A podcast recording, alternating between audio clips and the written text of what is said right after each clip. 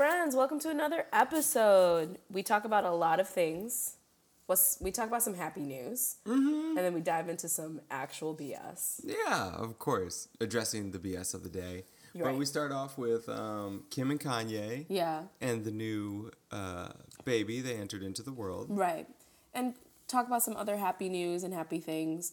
And we go into um, our special segment of uh, Men Suck, Men Ain't we- Shit. Men ain't shit is the new title that you gave it so so eloquently. Yeah, because I just couldn't do anything else. And we talk, we go really in on Aziz Ansari, and specifically even more so about um, just kind of the nuances of like dating and sex and all those things that are really complicated. Mm-hmm. It is very complicated. so It's- complicated, and it's we don't have the answers. It's really gray, Yeah. especially in Aziz's case. Yeah. And so at length, we we parsed that out a little bit. Yeah, and I still don't feel like satisfied. No. like with it because I think there's just so much still up in the air, Yeah. I and it doesn't feel great. a lot of soul searching for everybody to do. Yeah. Let's educate people better, folks. That's I think that's the at least the least of the takeaway. So we really dive into that for quite a bit, um, and obviously we move into basketball. Um, we talk about how the Cavs, Tailspin. just what is going on with them, No clue. Lord knows. Please help us. And then we talk about the fight.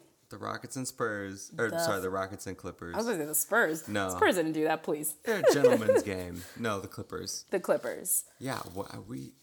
That was a wild time. Yeah, and then uh, we uh, so we go into that for quite a bit because we kind of tackle it on some masculinity issues uh, with that. I think It's a lot going on there.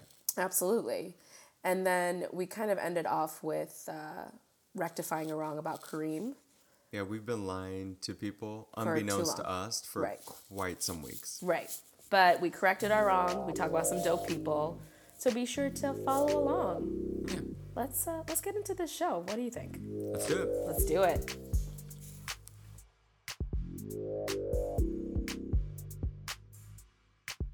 What up, folks? Welcome to another episode of Dabbling and Dribbling with Alex and Bry. Hey. We're gonna, we're okay. Hey, we're gonna talk about a lot of nonsense, and I thought because we're gonna be talking about a lot of nonsense, we should probably start the episode with some happy things. I like happy things. Yeah, just things that are happy because we're gonna talk about some bullshit Well, towards the end. men. But Yeah. yeah, we'd be fucking up. Yeah. But, Oh yeah. But what are the good things? Some good things that have happened today, or happened recently. Um, Kim and Kanye had a baby girl via surrogate today. That's cool. Very cool. Congratulations to the family, Yeah. to North and Saint, to the Kardashian West clan. I guess just the West clan because I think they're just Hmm. Is, West. is that what they're doing? Wait, is it Kim West? Yeah, it's Kim Kardashian West. Oh, there's a hyphen, yeah. Mm-hmm. But the kids are taking on the West. I think so. Sure. She's got a brand to protect. Yeah. They just they're fresh. They can get whatever. Northwest. I think that's what. Well, Northwest for sure. North Kardashian West would throw it off. Yeah. Um, okay, that makes sense. I think it is North Kardashian West. I don't know. Okay. Um, whatever. So congratulations to the family. They were having troubles getting pregnant. So or it had, and I think the doctor said that she would be at risk if she mm. got pregnant mm-hmm. because of how bad her other two pregnancies were.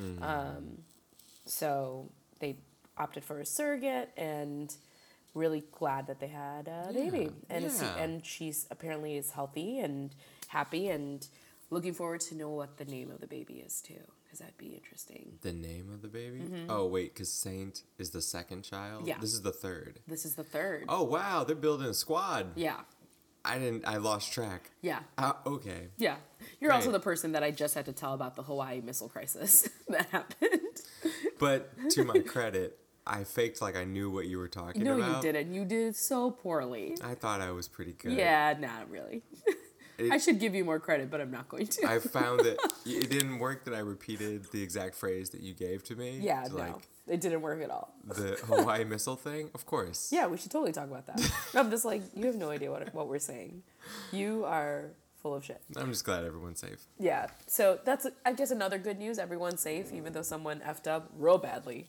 Listen. Someone's getting fired. Listen, in a drop down menu that offers you a missile threat versus a test missile threat.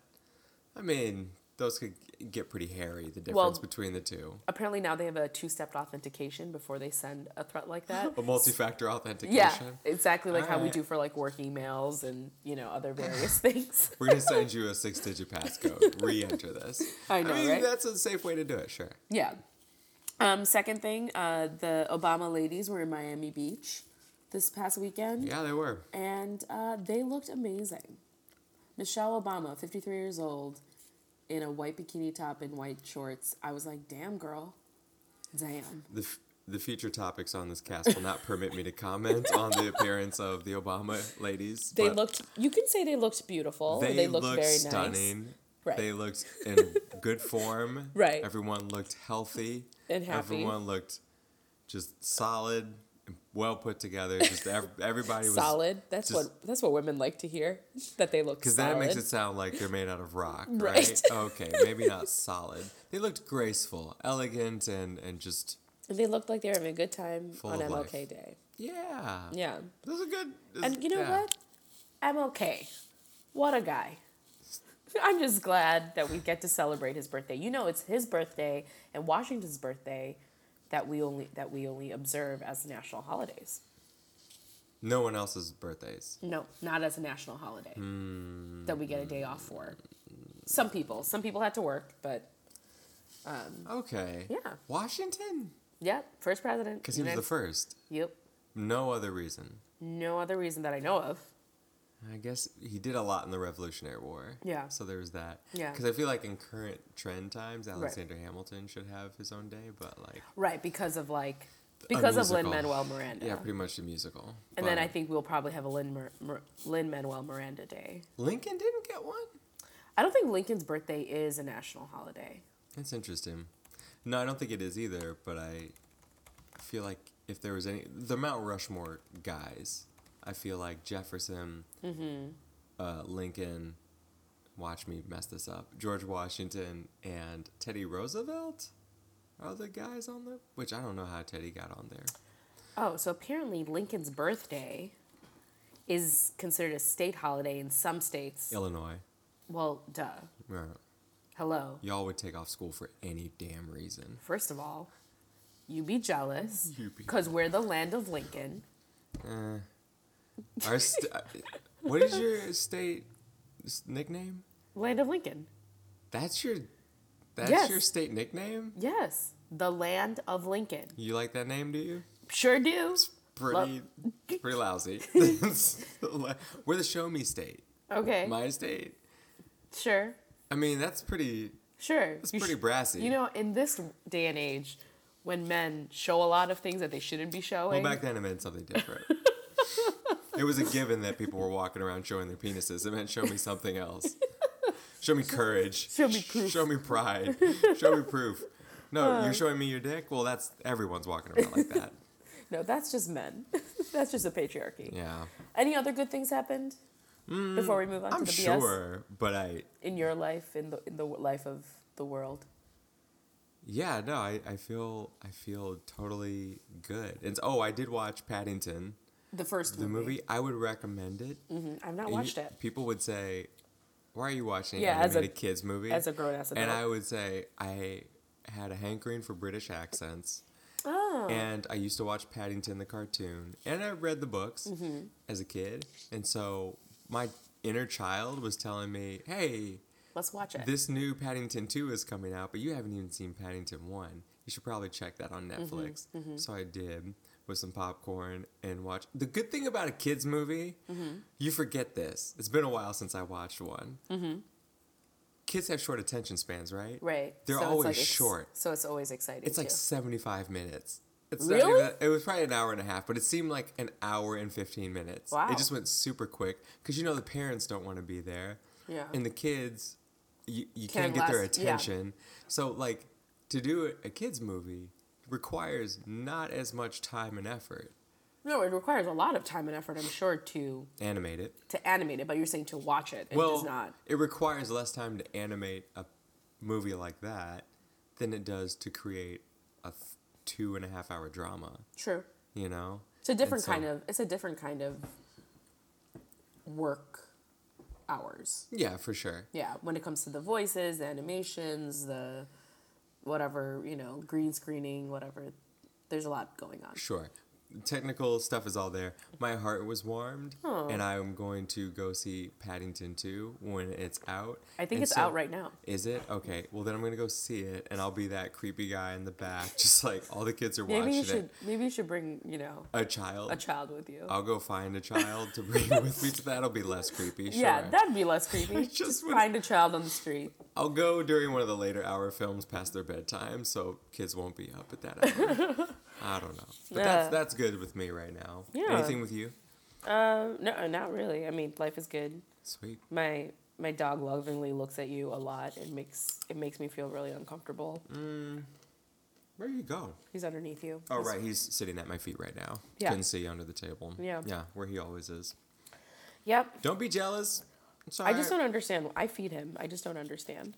I already told you my hands I can't with you. are large enough to encompass his whole head. Right. So it's just, it's comfortable. Mm-hmm, like it fits his head snugly, but it's also like a little element of danger. Mm-hmm. And your dog, I think, is a little bit into that. So that's a little bit like his mom. that's worth worth exploring. I think like his mom, like feels secure, but like also likes a little danger. a little danger. Yeah, That's a little healthy. She's- it's healthy She's a feminist, but uh, she's also kind of terrible. She's a feminist, but I want to feel a little scared. Oh God, ladies and gentlemen, this is why I'm still single. We're derailed. Oh God, Derailed. Back on the tracks. back on feminism. Can we talk about how men ain't shit? Again. Always. Is there a week where we're not messing up? I feel like you you all are doing nothing but shaming us lately. We do Well, good stuff too. why don't you just put your shit in your pants and uh, like uh, don't make us do things we don't want to do. Don't make us feel uncomfortable. Well, there are gray areas, right? Sure. And so recently, I feel like we're talking about Yes. Aziz Ansari, Yep. the latest and most brownest person, frankly, Yes, he is the most brownest. Sorry, which we way. can get into. yeah. Oh, that's like another two hours in, in I'm, our cast. but I'm ready to go in there, but he. Um, so the, I saw the article that came out recently. Yep, from Babe. A young woman, age 23 now, but she was 22 when she met him. I think so. I think you you understand the story better than I do. So he met her at what, like a party gathering, get together? I believe it was like the Golden Globes or one of the awards ceremonies from last year. Um, so Babe.net, which is like I've never I've never heard of Babe.net in my life. Um, I get all my news from Babe.net. sure you do. It's a viable news source. I'm sure. Um, so it was at the 2017 Emmy Awards. Um, she was 22 at the time. Yes, that's what the the Yeah. article said. Um, they kind of exchanged numbers. Like they kind of had like a a cute- Camera. Yeah, they had a camera reason why they like it was a cute meet cute if that makes sense. He like, had a vintage, like he had an older camera, and she had it too. and she had the same one. At first, she talked to him and was like, "Oh, nice camera," and He- she said that he could not care less. Right. Like, yeah, thanks, whatever. I don't care. Right. And then later, he didn't say saw that, but like he was just kind of like yeah thanks and like moved on. Yeah, and then he noticed, oh wait, she has the same camera. Mm-hmm. Oh. Mm-hmm. And yeah, they like let's talk about glanced. Mm-hmm. like throughout the night, like you know when you're vibing with someone Right. like that you've never really met before, like you just met and you're just like, oh, I kind of think I'm kind of into this person. Like, Like, that's, you know, like when you're at the Golden Globes and this person has like the this- same vintage they were at the camera as you. Emmys. They were at the Emmys. No, but- I'm sorry. I, I mean, it was a Tuesday, so I Oh, was you thinking were- I would be at the Emmys. You're right. Right, right. So, and you know, I see someone and they have that camera, and I'm thinking, man, where'd you get a Canon AE5? Mm-hmm. Because I thought I was the only one with a Canon AE5. So Mm-hmm. a vintage. vintage, and so you ask what side of Brooklyn they live on, Mm. and all this stuff. And so they exchanged numbers and said, "Hey." They chatted. It was flirty. hmm So he was reading positive vibes. This Right. Mm-hmm. person's engaging. And then, what, he took her to dinner. Right. She said he was a little hasty in getting the check. Yeah, he told her what to wear as far as like what the vibe of the place was gonna be was like, like something chic. Excuse, okay. Like what to wear. Like, hey, the place we're going to is um, a little on, let me s- upscale. Yeah. So don't mess this up for me. Don't embarrass me. No, I don't think that's like was her intention. Um, I'm trying to see if I can find what he actually said. It was an oyster bar in like the West Village area. Um, and oh, cocktail chic was the dress code he gave her. Okay, but wouldn't you want to know that if you were going someplace with someone? Well, so this is my problem with this article. Um, and I'm going to say it outright. So some, and because it'll show in my voice, um, there's certain details of the, the in the article that just made the victim Grace. Uh, I'm sorry, the survivor Grace. Not her real name. Yeah, it's not her real name. Um, look like kind of in like a I don't know what's the word, but it made her seem kind of like whiny. Um, and I 1000% believe everything Grace said, like how she felt about what happened, how she felt, how violated she felt, all of those things. I am not at all disagreeing with that. What I am more upset about is Babe.net's like just misuse of journalism in a mm. way. It just, I feel like they painted her because they talked about how like he gave her a dress code like for cocktail chic and i'm like okay i don't like it when guys tell me what to wear but i also know if i'm going to like a really upscale restaurant Yeah. i shouldn't probably come in jeans Yeah, so like warn I, me. I appreciate like if someone's like hey I'm, we're going to a nice spot so like dress nice Yeah, I don't want you to feel out of place. yeah like i've definitely had guys tell me that and or i've said it to guys like hey we're going to a nice spot like Yeah. make sure you dress nice so i'm like okay so i read that and i was just like okay whatever um, they also talked about how he like ordered white wine for her and how she like prefers red wine instead and i'm just like i'm just like okay i mean yeah i don't i don't love it when guys order for me but all right like I'm more of a red kind of girl. Right, and I'm just like- Aside, it's beside the point. Right. And so I was I was just kind of like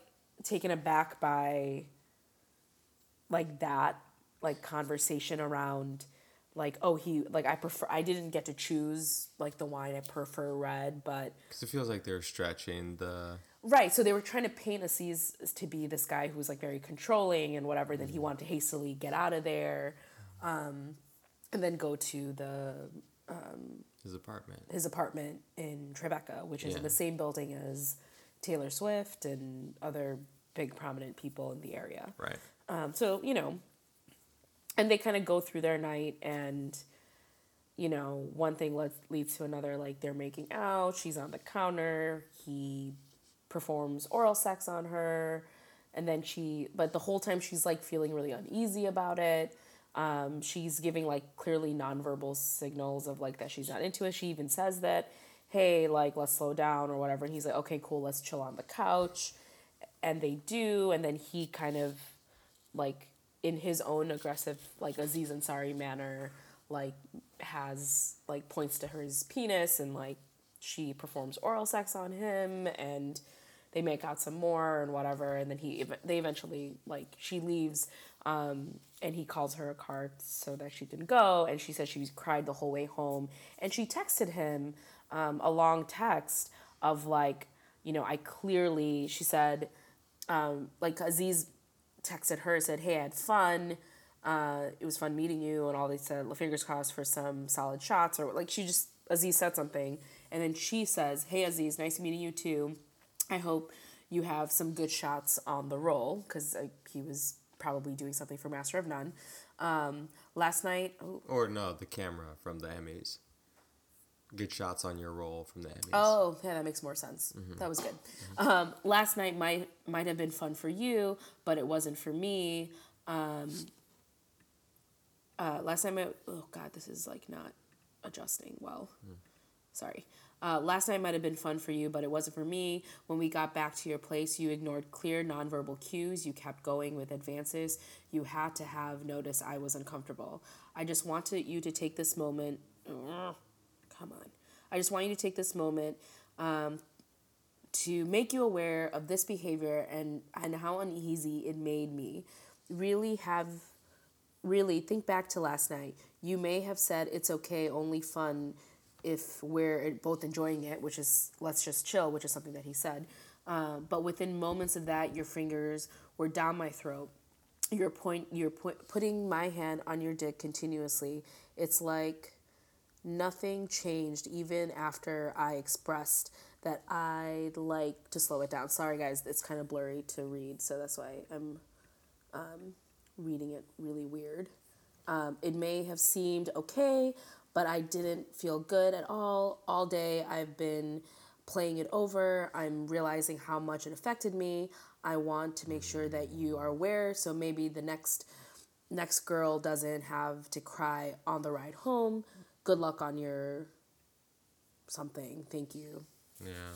Whatever. And then he responded with, I'm so sad to hear this. All I can say is it would never be my intention to make you feel to make you or anyone feel that way you described clearly i missed um, i misread things in the moment i'm truly sorry.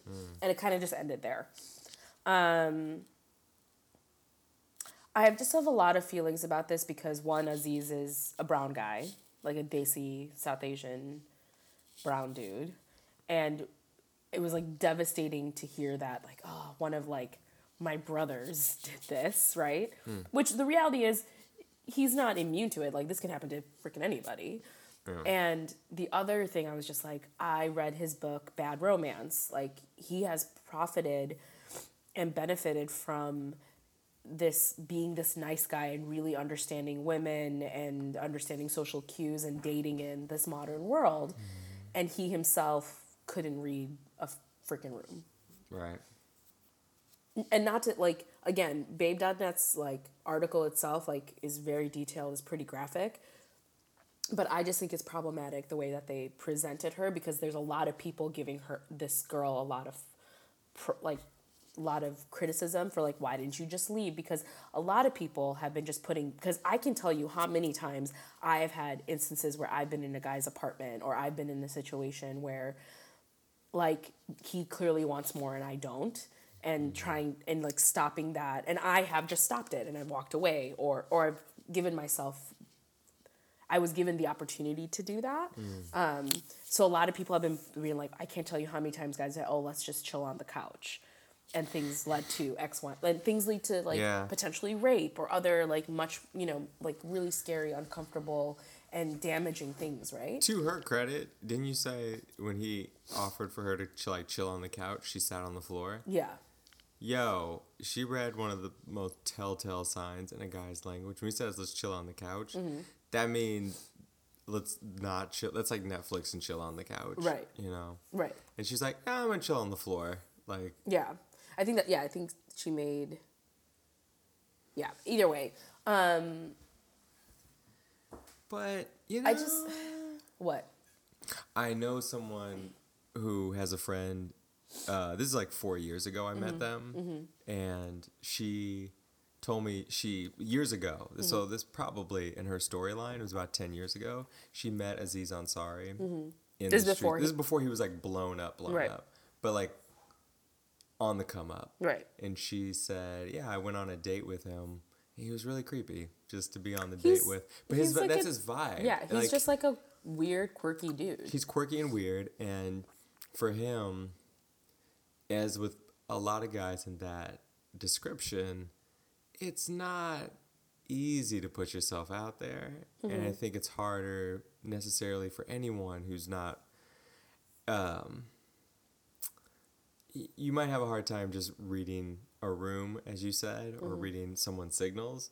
And so it's hard to know where to stop and how to like navigate those things. I don't i'm not And this wouldn't. is- I'm not very much like Aziz, and so I don't know. I can never see you being this. I can never see you being that awkward. Well, I don't. Yeah, I think he just You have a little bit more socially, it's yeah. he's better on stage. Like he knows how he can put his vulnerabilities out there. But in a room one on one with someone he's interested in, Right. I think he probably has a difficult time navigating that. And so, I could see where his behavior was too aggressive because he Like- couldn't read it. Right. And the thing is, like, he didn't necessarily do anything illegal, right? Like, he didn't Right. rape anybody. That's what a lot of the conversation is now. And this is what makes I think this is what making a lot of men uncomfortable. There was an Atlantic article that I didn't read, uh, but that kind of talked about um, that just like are, are just like men are really uncomfortable how Aziz is being portrayed because he's this nice guy he technically didn't like she consented. She did give him a blowjob. She, you know, she did. Oh wait, she did go down on him. Yeah. Oh. She, but th- but that's the thing. Like you, so like there's Ah. women as well as men Now and I'm people. even more in the gray. Yeah, like there's people who are just like, why she could have just said no. She could have just I put on a stopped jacket reading. and walked away. I stopped reading when he like put her on the counter because Yeah. Mm-hmm. he was about to give her oral sex, and I was like, okay, this article is about him being not in the right state of things. So I was like, I didn't keep reading because I thought, ah, I know where this goes. She like brushed him aside, said no, whatever. Right. Um, I didn't know she did a blowjob also. So Yeah. I'm like, man. Ah, like she did make out. Like like I mean there was right. it seemed consensual potentially, right? And so and I think for women, for us to just be like have the empowerment to say no. That's hard. Yeah. That's super hard. And you're asking a 22 year old to say that. That's hard when you just. I mean, I mean, they're connecting v- during dinner about NYU and about comedy and about the business and all he the- thinks everything's going well. Right. She kissed him, made out with him. He did oral sex on her. Then she did oral sex on him. Mm-hmm. And it's then hard to then look back and say, oh, oh, and then she comes back and says, that's just, it wasn't consensual. It's like, Yeah. well, I just got a blowjob. You know? And it's like, we were making out. and I having- didn't force that upon you. Right. Like the at least, but like he's this nice guy, and like it's making nice guys feel uncomfortable. Like, did I do this to someone? Did I make someone feel uncomfortable? Right. And a part of me is like, you may have, Yeah. and you need to sit with that, and that's and that's like something men have to deal with if they're with their fragile ma- with your fragile masculinity. We have yes. so many other things to do. Do we have to do I this? literally hate you. but then we as women busy. also need to, you know, be okay to be like no, and like safely be able to do that, right? Like I think if sh- I think if I was in her position, I would have said no. I would have walked away. I would have. Done, I could have done all these things, and that's the problem with this article is that it is so the way that it is written and portrayed makes it makes it really personal for everybody because I can tell you how many times guys have asked me, "Oh, let's chill on the couch," or you know, who has, you know, told me what to wear or ordered the drinks for me or whatever. Like you know, it's just like, oh, that and that and then that led to X, Y, and Z. So it's everyone's putting their own personal take on this sometimes, and kind of steering like not looking at what actually happened. At the end of the day, this woman was sexually um, se- there was sexually her- assaulted or have had and Aziz had sexual misconduct in all of Yeah, this. yeah. Like there's no there's no steering away from that, and people need to get over it. Sexual misconduct. I mean, I would some people would say it would be assault too because she didn't want to do it and he made her. Yeah. Because sexual assault maybe. doesn't have to just be intercourse, right? It could be This is and this is all alleged. Like Yeah. he's saying, And yeah, he- there was some interaction, and I'm sorry for what, how she felt from what took place. Mm-hmm. But in the moment, it doesn't sound like he thought it was what she thought it was. Yeah. You know, she says it may seem have seemed that way, but as it may have seemed that way to you, Aziz. But after I reflected on it, Mm-hmm. It wasn't that. So mm-hmm. it's like how she thought about it after the fact. no, but it, but it, during the whole thing, she felt that way too. Right, but, but- she just didn't vocalize it. Right. She said nonverbal cues. Right. But then I got a blowjob out of it. But she also So- said, "Whoa, let's relax for a sec. Let's chill. Let's slow down." Yeah, that's not no. That's like relax and slow down. It's- If I take that very literal, it means we'll get there. We'll get to the stuff, but I want like foreplay or something. Like that's how one could read that. Yeah. If you felt like everything leading up to that for the last two to three hours was you all vibing and connecting Right. on all these points of commonality, your cameras, your hipster stuff, Mm-hmm. whatever, and then you go back. This person accepts an invitation back to your place. You're hanging out. You make out. So my question to you is this though. Mm-hmm. Yes, I get it. I get what you're saying. Like things are vibing, so you're assuming this person may want to continue this further. May not be actual sex. It might be a little bit of making out. It might be it could be oral sex. It could be it could be whatever, right? It could be a myriad of things. It could be role play. It could just be like a be puppet show for all right. I mean, like it could be. It seems like oh, we're vibing, It looks That's not a sex term. I'm talking about an actual puppet show. not a sex term. It's not a sexual position that you've made up. no. Maybe it's in the Kama Sutra, but I haven't heard of it. I've not heard of it either. Um, Copyright. But so if you know you're on a date with a girl, very similar to this, right? You take her out, drinks. Mm-hmm. We go record a podcast together. You can't Is that say what sh- you're saying? You can't say shit like that. Like just like this. I was like, you're saying what? No, no, no. Like, just sitting like this, as in like Aziz's thing, Oh. not me and you, you dummy. I thought you were talking about like you were like like this. I was like, what? Sitting across from someone recording a podcast? Okay. No, I'll try like to use my this. imagination. And that's Yeah, so like, these are your microphones. these are mine. I'm just. That's why I was like, you can't say shit like this. It'll. We don't need rumors flying around here. Yeah, that's, that's a lot. None of that. No, so you're you're on a date with a girl, drinks, food, whatever. You go you guys end up at your place, you're talking whatever. Maybe you start making out a little bit. And then you take her- hand and put it on your penis. Or Yeah. like your crotchal area. Which I've times. never done before. Please don't ever do that. I've had people, I've had women do that to, like, have me do that to them. Right. I'm like, oh, that's fun. But I wouldn't even, da- that this boy inside of me would, is too scared to even do that. Please don't ever do that. I don't think it's fun.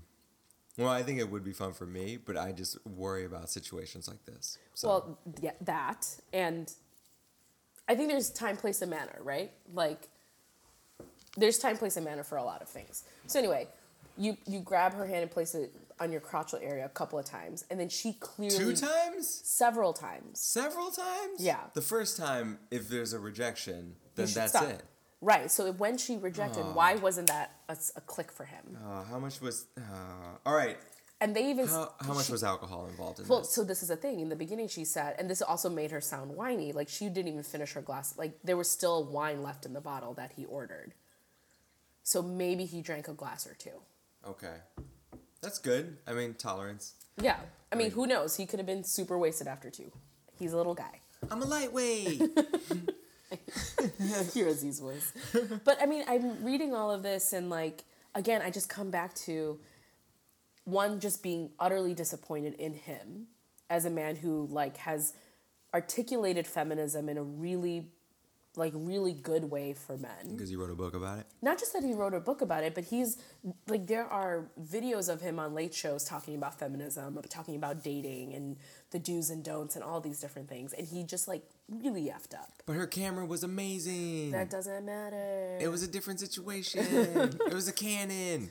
And like let's be real he has he is like as much as he's like a like kind of a dork in a lot of ways Mm-hmm. he- like think of pop culture parks and rec one of my favorite characters is tom haverford which is Mm-hmm. his character treat yourself like that's something that like everybody talks about you know his comedy specials are awesome his Right. parents like his show master of none is brilliant I'm sure.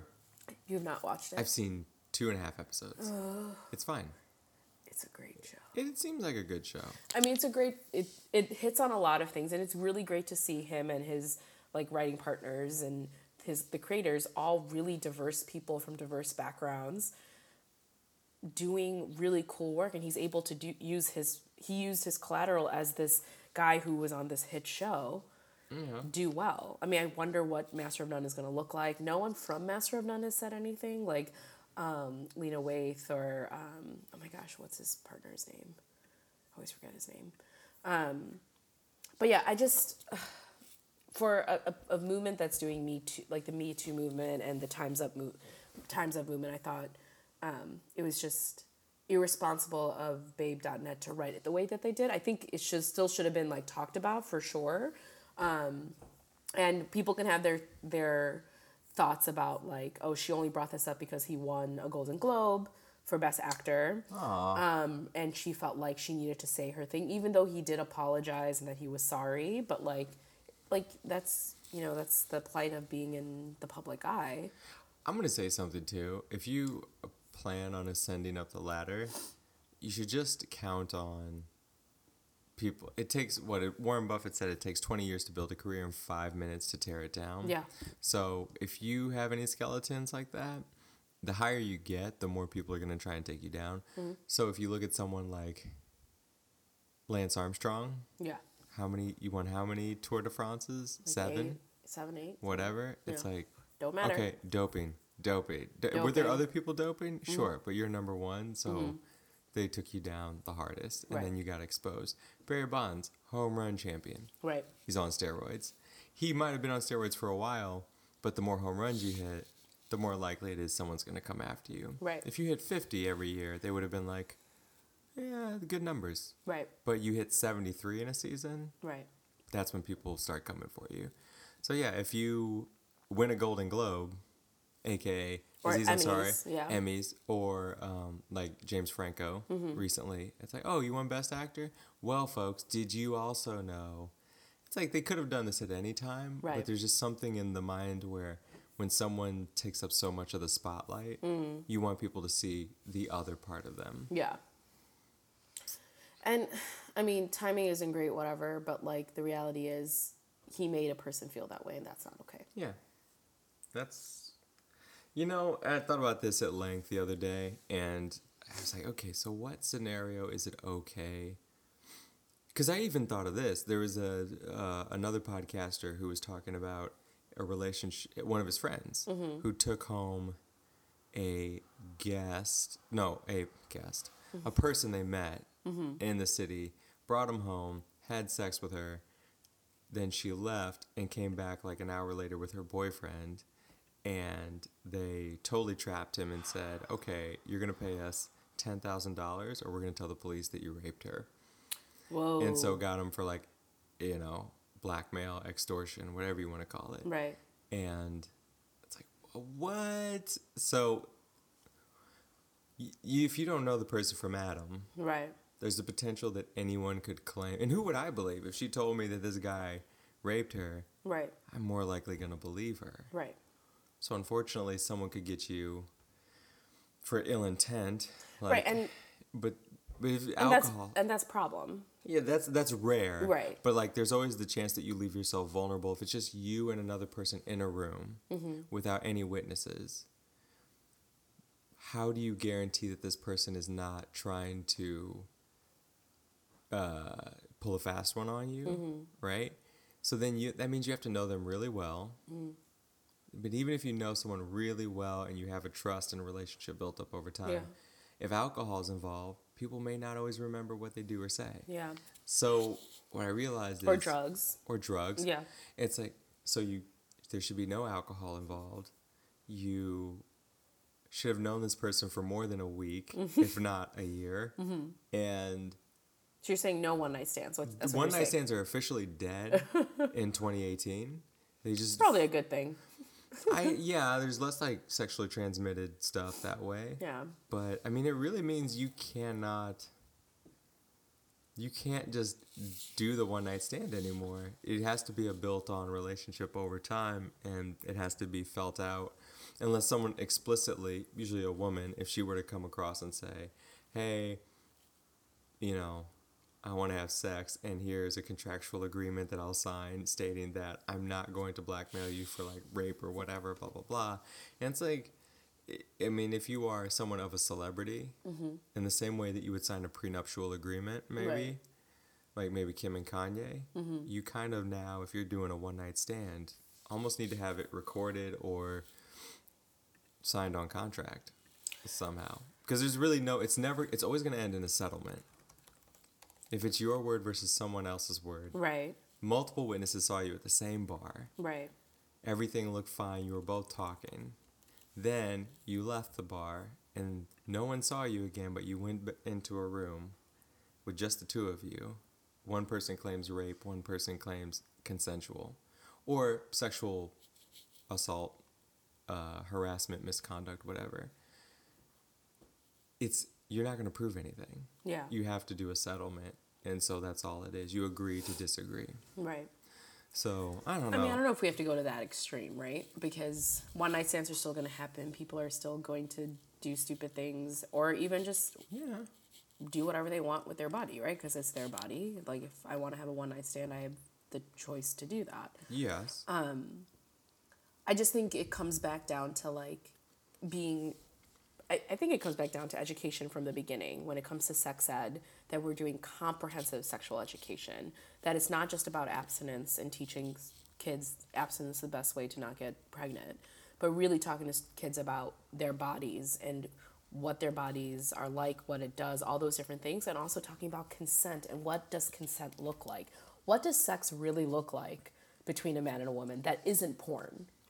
Oh yeah, Right? Like what is so bad. what is sex between a man and a woman? Or what is sex between a woman and a woman, or a man and a man, and or a trans person, whatever it may be. What is what is what is sex? And it is not this gl- like glamorized, glorified porn scene, but actually like this is what happens when you have sex. I think the best natural sex scene I've ever seen was recently in Crashing, which is an HBO show with Pete Holmes. And Pete Holmes, at the end, spoiler alert for those, um, has sex with a person, and it's just elbows and arms and floppiness, and it's just I'm just like, oh, that is like that's sex. Like it's not like I'm like making out with you and I like like take your clothes off and then you take my clothes off and then like no, sex is like weird and like sometimes it's natural and like cool, but other most of Sometimes the time bras are complicated, and yes. it takes. and sometimes I'm, you have to be like, yo, hold on a second, let me just do it for you. I need you to take care of this because I cannot figure out what the hell But- NASA did with your bra. this is complicated more than it needs to be. But and I and I appreciate it. I'm just like, oh, that's like like you're laughing, you're you know, you're, ju- Right. you're just like you're making noises, you're snorting, like it's just funny. the friction of the bodies uh, next Right. to each other it produces like a fart sound Yeah. sometimes you're like oh okay change positions know, like ooh, farts. that's that's taking us to like childish Because- places But then then that way, you know, you can you can learn at a young age, okay, this is what this is what my body this is what my body is. You know, this is what this is these are all the parts, like the anatomical parts, but also like this is these are the parts that give me pleasure. These are the parts that things get inserted into. These are the parts that people can do certain things with, you know, orally, other things, whatever.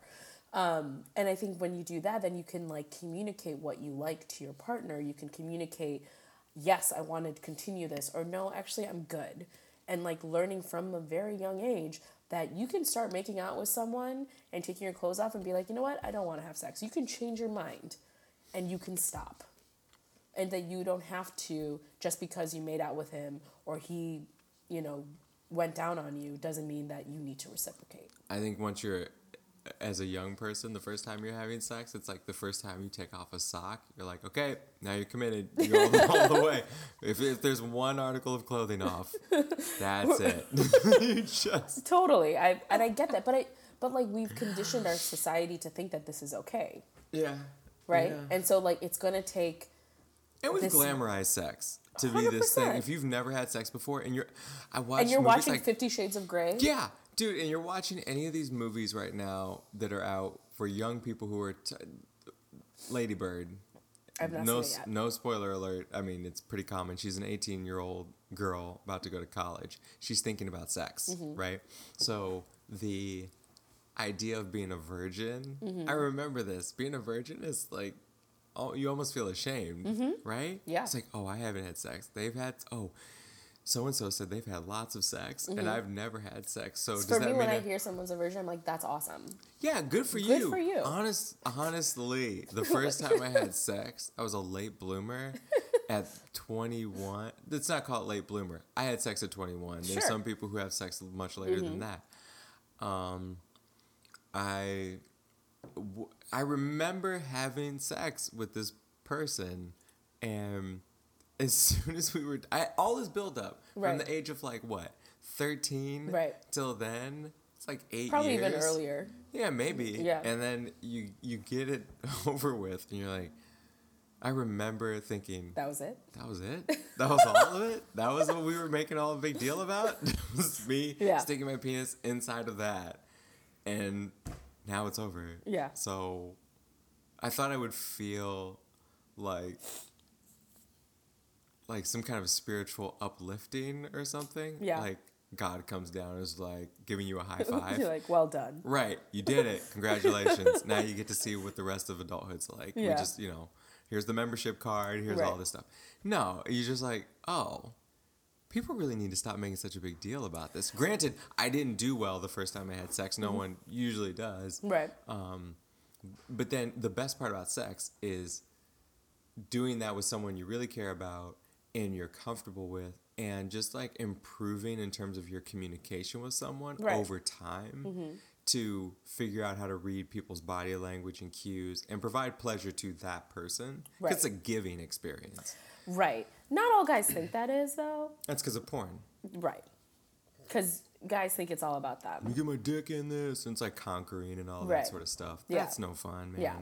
You're like a you're like an anomaly. You're weird. I think there's more. So as you're saying, this Mm-hmm. education thing needs to happen. I'm over here thinking, Brian, that's never gonna happen. But then I think to myself, well, the movie Twenty One Jump Street, Mm-hmm. where Channing Tatum and um, Jonah Hill. Jonah Hill go into high school again undercover Mm-hmm. Yeah. as police officers. They arrive thinking high school is going to be like it was when they were in high school. Right. So they like bully some guys and punch them. You know, they're Yeah. trying to be jocks. And this guy punches a kid in the parking lot and calls him the F word, like a gay slur. Mm-hmm. And the other straight kids in the parking lot, instead of like, yeah, beat They're him like, up, "What they're are you doing?" What are you doing? Did you just call him a Mm-hmm. gay slur? Why are you be is this something Yeah. to do with you and your insecurities? Right. Why are you picking on our friend? Right. And it's like this guy's looking around thinking, when did everyone become so sensitive? Wait, did high school change or something? Yeah. So- and oh, it wait, it has. did. Culture does shift and it takes a lot of media and entertainment to do that and a lot of um all of those factors that we look at for entertainment need to start shifting in that direction. So I do believe you're right. And if education starts to happen within 20 so years, you could see a climate change of. I think it's shifting asking. already. Yeah. It's yeah, totally shifting already, and I think that's good. But I just don't think we should rest on that. Like for those who want to save sex till marriage and all those, that is wonderful. That is beautiful. I Yeah. support it. Yeah, yeah. Um, but there's also things that people can learn if they have sex before marriage. Um, because then you can learn a little bit more about your body, what you like, what your body doesn't like, all- you know, all these different things, right? Um, so, whatever it may be, it's a person's choice of what they want to do with their body when it comes to sex, when it comes to anything really with their body. Though some people like to not believe that, and you know, I grew up in a in in a world where like sex was shameful. Mm-hmm. Like it, it was. It's like oh, it's beautiful, but only after marriage. But before that is really shameful. It's very like, um, like dirty and messed up, and you're like a, a sinner and all these and like Yeah. that's like and a part of me still kind of believes that Well, it's hard to unwire it's that. it's really hard to unwire that because like you know I think of like so many of my friends who waited till they got married to have sex and some of them talking about like some of the difficulties that they didn't realize that their relationship has because they waited to have sex and then, then they're starting to have sex and it's just very awkward and Right. they're not learning how to communicate and like things have gotten better like you Mm. work on it and you make it work but like sometimes it doesn't you know and you gotta know that before you before you buy the car from the lot. you need to Try to test take a drive. test drive. Um, and I have friends who, you know, who are super Christian, um, who did have sex with their now partner, their now husbands and wives, um, before they got married because they're like sex is an important part of, of a relationship and we are committed to being with each other and we decided okay we're gonna have sex before marriage and make sure that this is legit. That's the person you have sex with for, for the rest of your life. Yeah, Do you think about that? Do you know how long that is? yeah, I don't mind. I like consistency. It's a long time. Yeah. I like consistency. I, I like knowing what I what I'm getting, Okay. but. But you uh, should know what you're getting. Yeah, but you should know what you're getting, and Yeah. you should, but you should also know yourself. And if you've never known what your body is like and Oh, what it likes, like how are you supposed to oh, communicate that with somebody? Ugh. Ugh. And if we continue to shame sex and continue to shame our bodies in a in this like really negative way, you're going to continue to have people not feeling comfortable saying no, I don't want to do this, or um, misreading things and misreading cues and things like that because it's a part of it's a part of your development as a person. I just, yeah, I think about people who are young, like really young, Mm-hmm. and early 20s, even teens, who maybe are getting married. Mm-hmm. And you're having sex for the first time with someone, and neither one of you know what you're doing. Right. Um, or maybe one person's had a lot of sex, but the other person's had no sex. Yeah, that, that happens a lot too. Which yeah, I've I've encountered that within different friend groups, and it's like, especially I've seen. It's r- it's just hard. It's whatever you're saying. It's hard to know yourself, and if you get in to a relationship where you withhold that from someone and then you enter into it, you both need to be prepared for the unknown, mm-hmm. and you're and not there's gonna. and, and people have come to on the other side of the unknown and are fine. I'd really like a, a study to be done. This is essentially what I'm getting at. I'd like a study to be done on people who have waited to have sex in there until marriage. Um, the level of performance and satisfaction of the sex within the first year. They're probably having a lot of sex, hopefully. I hope, yeah, because it's all been withheld for so long. But then are you enjoying the sex and are you both getting better at it? And is communication increasing? I think more people are having sex before, like especially like evangelical people. Mm-hmm. They're probably doing everything but sex. Like, all the feeling, everything. the grabbing, the touching. like they're probably doing everything. No penetration. But no penetration. Yeah. I've definitely seen that. Oh, yeah. Some people think like oral's not sex. Yeah. So that's I'm just fine. like, but it is. But okay, whatever. Yeah, sure. I mean, but God's like, eh, it's fine. I like the other way. Again, I have a lot. ugh, this is so problematic. But anyway, It's uh, fine. I no. I think we're we're in our hearts in the right place here. It's just, I um, I really am a big proponent for safe sex before marriage. Mm-hmm. It's just safe consensual sex. they, the partners I've had more recently in my years who really like if we have a good sexual experience mm-hmm. don't thank me thank the people before you mm-hmm. like it took like having multiple sexual partners to figure do you know this is getting real personal i like, oh my god, what are you gonna share? I don't know if I listen. Let's, here's another here's No another judgment. trapping. Here's no judgment free zone. If you if you're not feeling good about this, you could stop listening after this episode. Um, there are if, if the a trapping a lot of guys have. I remember one of my female friends asked me this in high school. Mm-hmm. She was like, uh, "There's a men and women, both of uh, guys and gals in the same friend's living room," Mm-hmm. and she was like, "Y'all, this guy I'm dating right now, if I went down on him." But he said he won't go down on me because guys don't do that. the hell? Yeah, I know. We were like, the fuck? He's like, yeah, I gave him sex. Or I, I gave him a blowjob, Mm-hmm. but he said he wouldn't eat my vagina because he, because guys don't do that. That's not like a guy thing to do. And I was like, okay, first of all, you got a weak ass man. and he is, even I'm I don't, glad, if- I'm, I'm glad as a that's teenager in high you school. knew that. No, that's in high school. Me having not had sex, I was like, first of all, fucking What? Lauryn Hill was talking about reciprocity. What is this? it's like, what? Who are you with?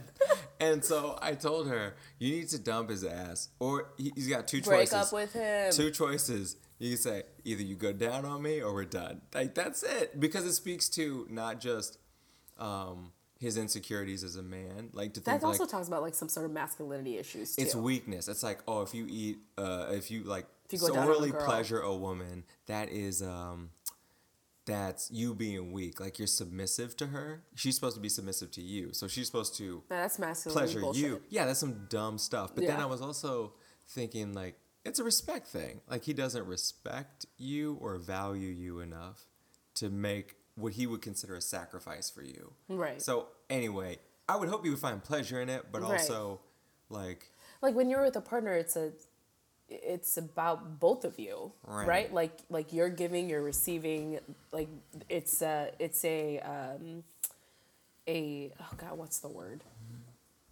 whatever it's it's a it is a a, a process that you go through together Yeah, it's not just yeah. like all about you but but porn and what we put out in Yeah, in the media makes it seem like sex is about the guy But and it's I- just like ugh. But I would, but I would, uh, yeah, exactly. I agree with everything that you're saying. In addition to that, so that was my first introduction to a conversation around like men and women, and this is very hetero yeah. centered, but like the vagina is something um, that is submissive to the penis. Mm-hmm. The penis is not submissive to the vagina, and don't ever forget that. Like that's Right. communicated to men. Like you are the Right. dominant one. But then, um, oral pleasure. This is where it gets personal. I personally enjoy giving oral pleasure, Right. and the partner enjoys the giving of that also. Right. There's a reciprocity. Right. And if you're doing that, the the way I learned that was from a woman. Yeah, I would hope so. She Told you what to do. no, she showed me.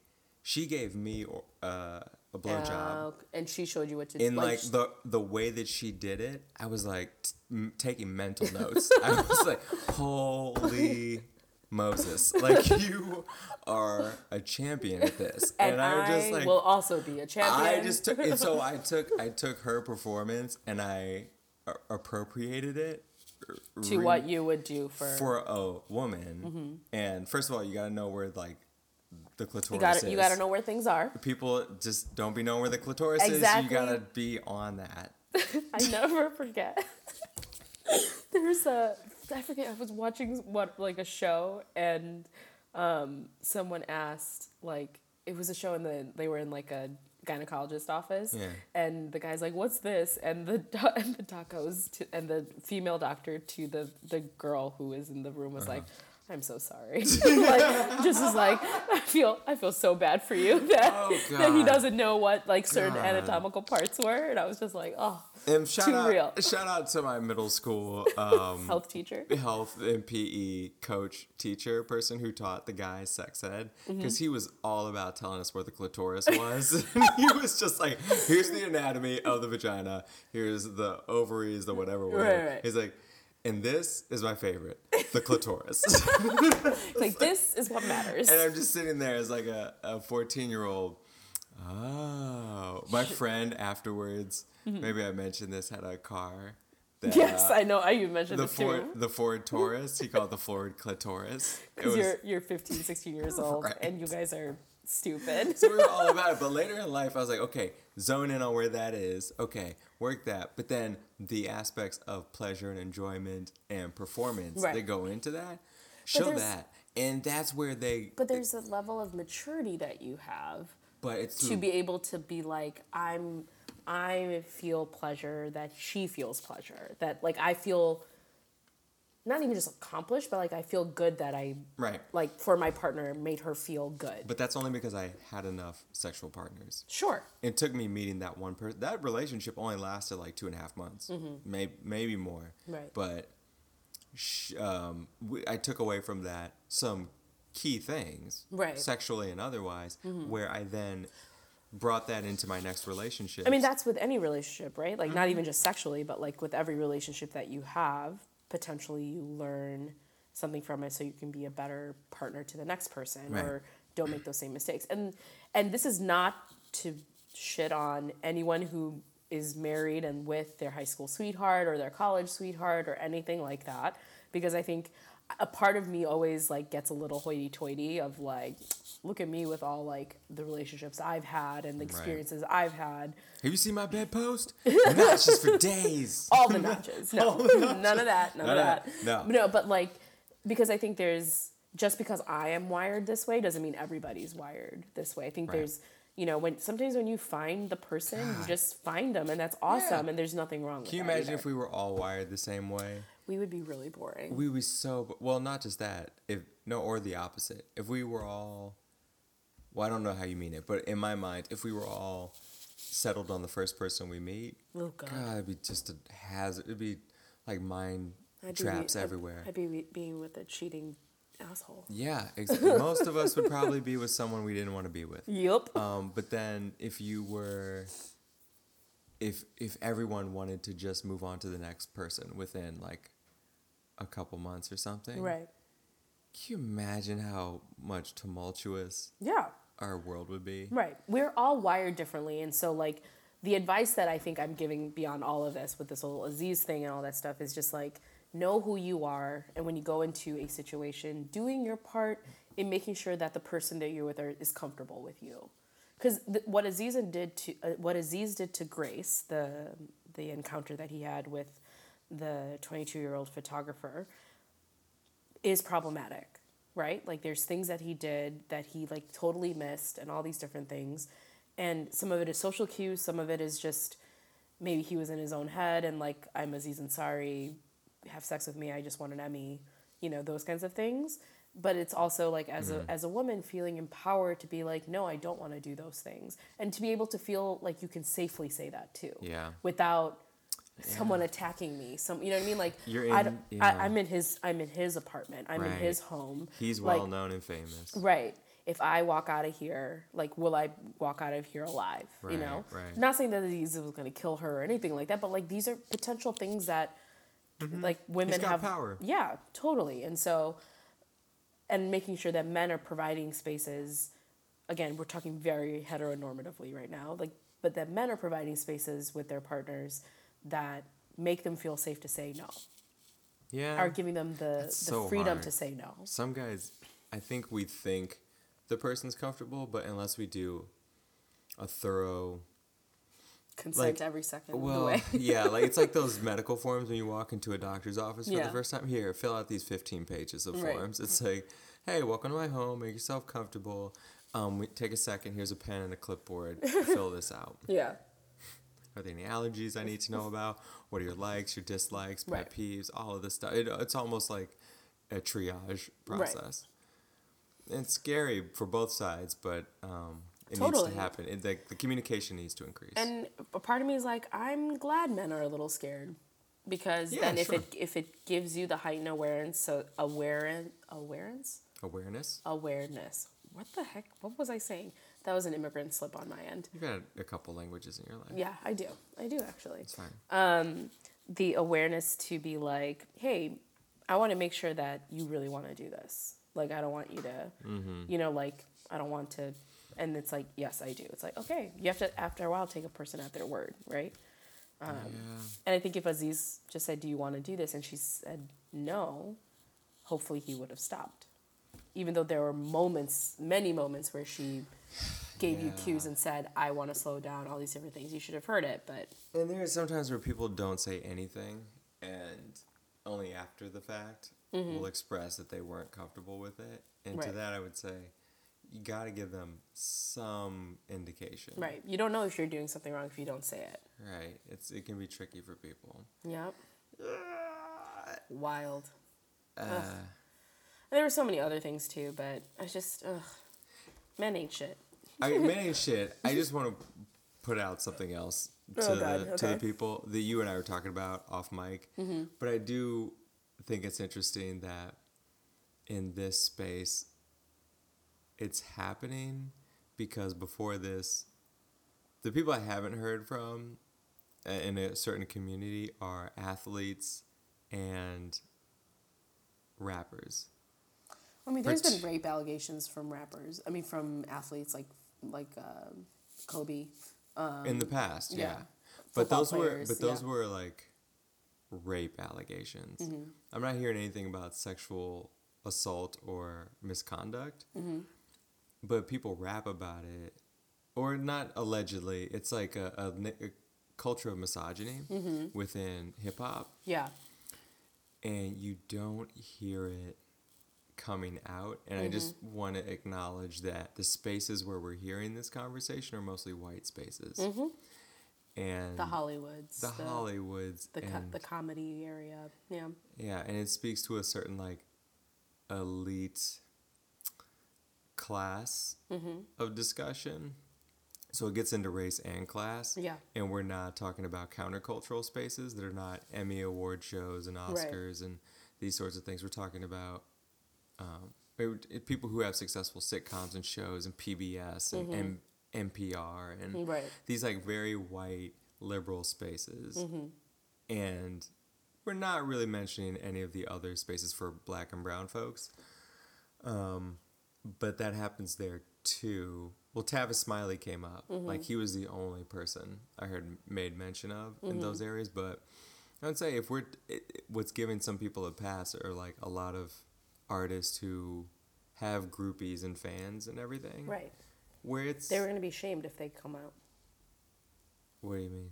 The groupies, like the gr- the female groupies, like yeah, if they I don't something. even know if they'd be. Sh- see, it depends on the person. Like, I think I feel very safe in saying that there are some people who would feel shamed if they were found out that, like, oh, let's say like this famous artist, you know, sexually assaulted me. That I would be shamed. There are some people who would feel like very comfortable in that.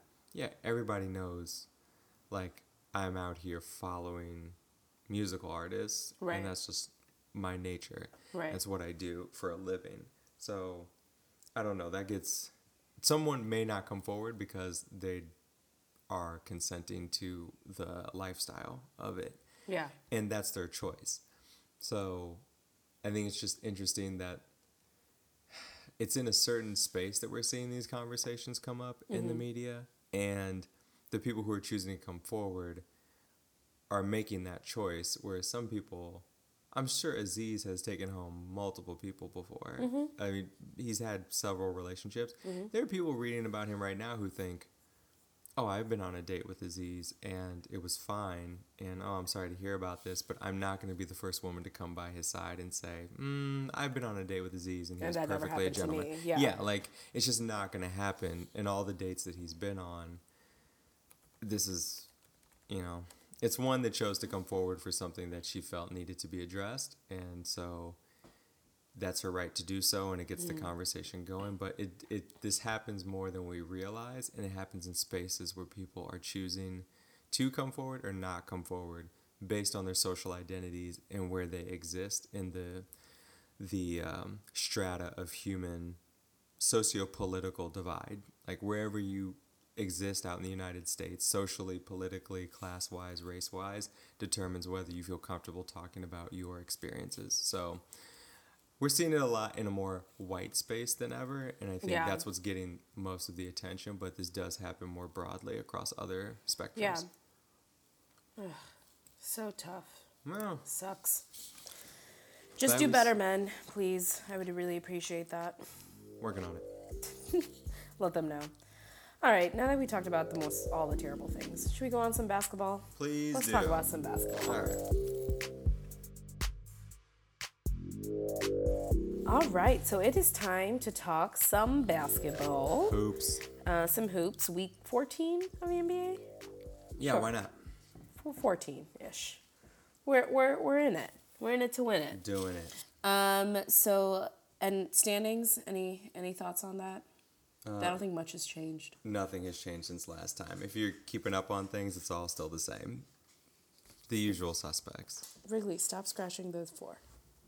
Boston number one in the east uh, golden state in the west Cool. that's all you need to know Nothing. Nothing needs to really be No. discussed beyond that. no Um. So can we talk about the Cavs? What's wrong with them? they suck Like what the actual hell? so last week when we recorded, they did terribly yeah against the Toronto Raptors. well the raptors are no slouch don't no, say they're like that no, They're- but but you're supposed to be like the one that's going to the finals, the raptors were never supposed to be a serious contender in the east right? and now they're pretending like they are Right, and people like to think that the that Drake was the reason that they did well. well i mean for sure Obviously, i'm not gonna negate that absolutely. the Drizzy, the the Cavs have Isaiah Thomas back, and it Right. seemed good for the first game or two. right? Then And they in the last three games, it's garbage. they lost to a. How did it, they gave up a total of three hundred sixty something points? Wait, how? They lost three games in a row, of Uh-huh. which they gave up about three hundred sixty something points. Those are not good numbers. no, they're deep. Like Your defense is not is defense. garbage. They should take It the does not exist. It's Your defense does not exist. it's like a myth. It's like, It's so bad. I mean, I'm not worried. Like they'll they'll figure it out eventually. But if the Cavs don't get their act together, they're not going to make it very far. I don't know what is. They just have no defense, and I don't think the coaching staff is. I love Tyronn Lue. He's a Missouri native. right. Shout out, Show Me State. But I Show me what. courage, fucking courage and dicks. That's Oh, God. That's all we did. oh Lord. Okay. He, I don't think is the coach for this team of veterans. Really? You think it's you think it's Lue?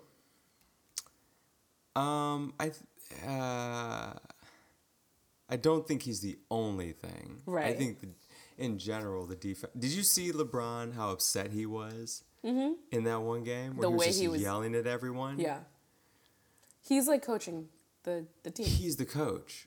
To be a coach with LeBron, you need to have this in the same way that Popovich has unwavering connection with uh, Tim Duncan and uh, Tony Parker and Manu Ginobili. In the same way, Mm-hmm. But that, they're a different personality than LeBron. no, I know. That's why I'm saying. and the way Kerr has his allegiance with his guys, Right. Lue is so close to them in age and young. You need someone with a huge um, reputation who's older, has earned the respect of the league, who can tap into that. And Who would that be? the, the only person who that would have been in the past would have been a Phil Jackson. I was literally like, "Were you gonna say Phil Jackson?" no one is asking for that now. No, you don't. no, No, no. one wants that now. Bad juju. He's tarnished himself beyond repair. Oh, it's so sad. But if there was someone in that same kind of framework, Hmm. but the only person who's been winning championships late, uh, as of the last 10 years is Popovich or Kerr. Pat Riley, maybe. And we know how LeBron feels about Pat Riley. Right. But, you know, so LeBron's, re- the problem, the paradox of LeBron, we'll call it. Yeah. You got a guy who is. He's had young coach issues.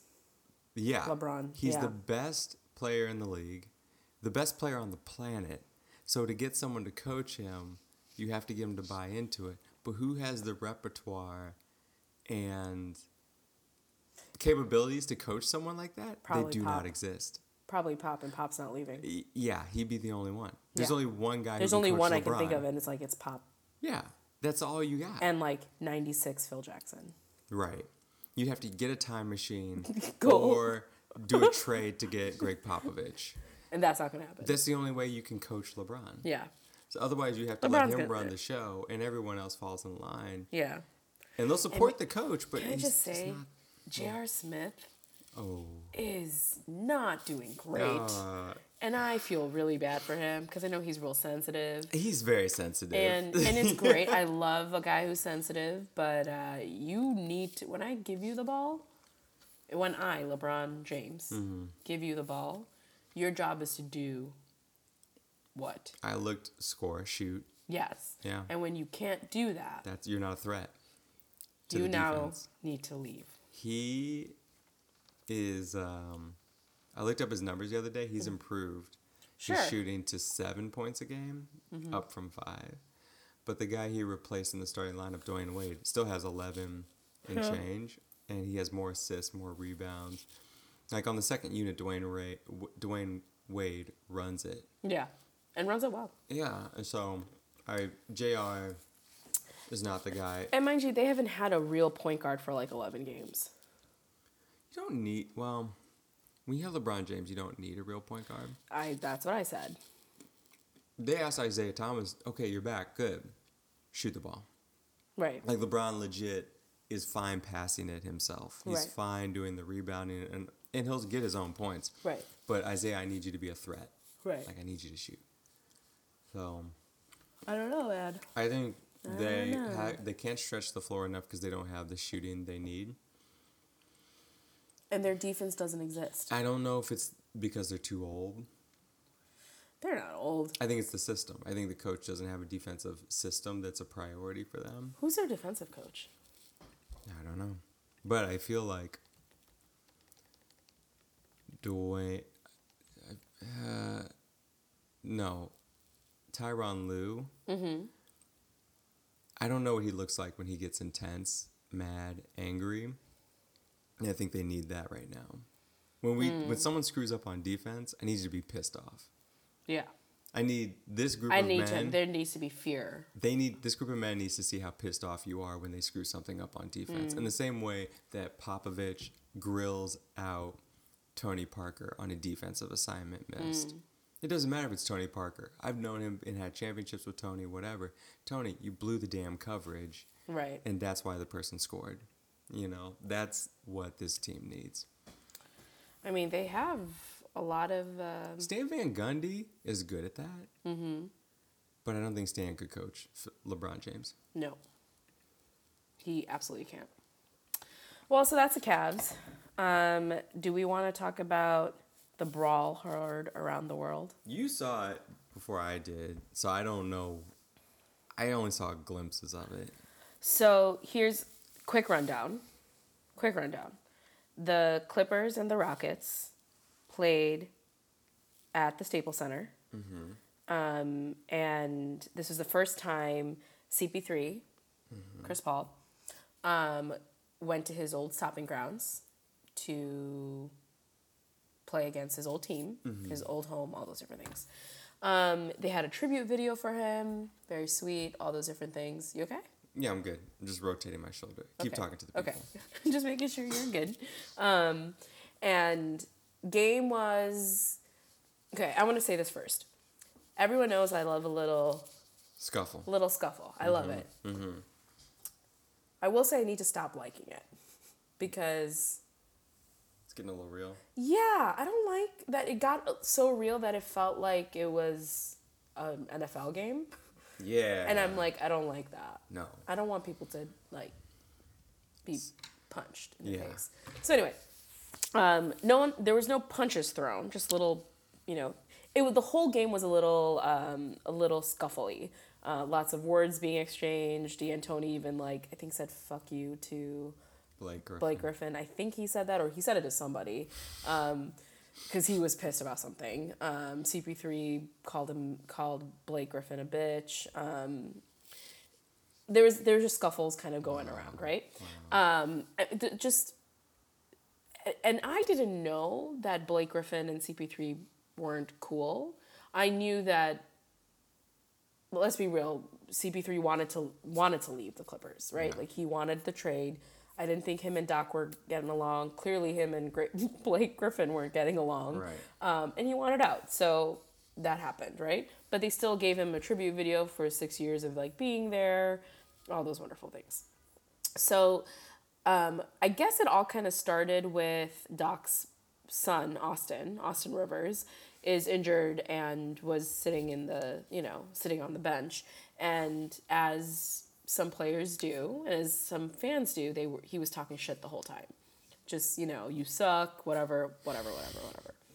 Um, and uh, what's Ariza's first name?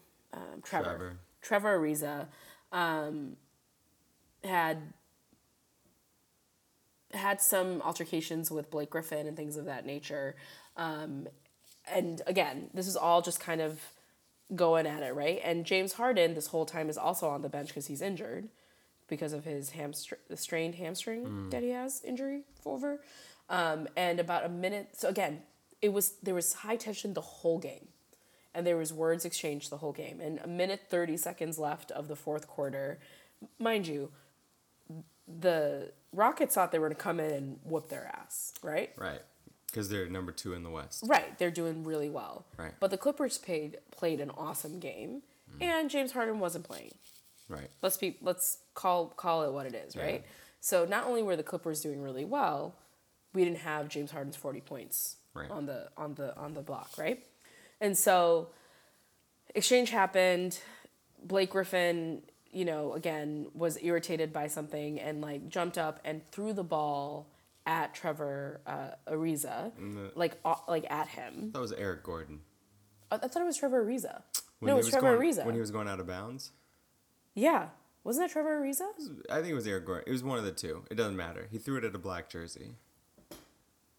Um, no, it was Trevor Ariza Okay. because he got they were ejected. Okay. They both got ejected because not only did Blake Griffin like intentionally threw threw that at him, they mm-hmm. also exchanged words. It was like a double T, and then they they both got ejected. Okay. Minute thirty left. Clippers won 113, 102. That should have been the end of everything, right? Like, oh, the scuffles happened. I'm like, Blake, that was a lot. Like, relax. Like, Yeah. it's just a game. D'Antoni, you shouldn't say fuck you to another player that isn't yours. Like, Right. like you shouldn't even say that to any player, really. But like, just stay in your lane. That's like, not your kid. yeah, yeah, something like that, right? Hands on my kid. Yeah, exactly.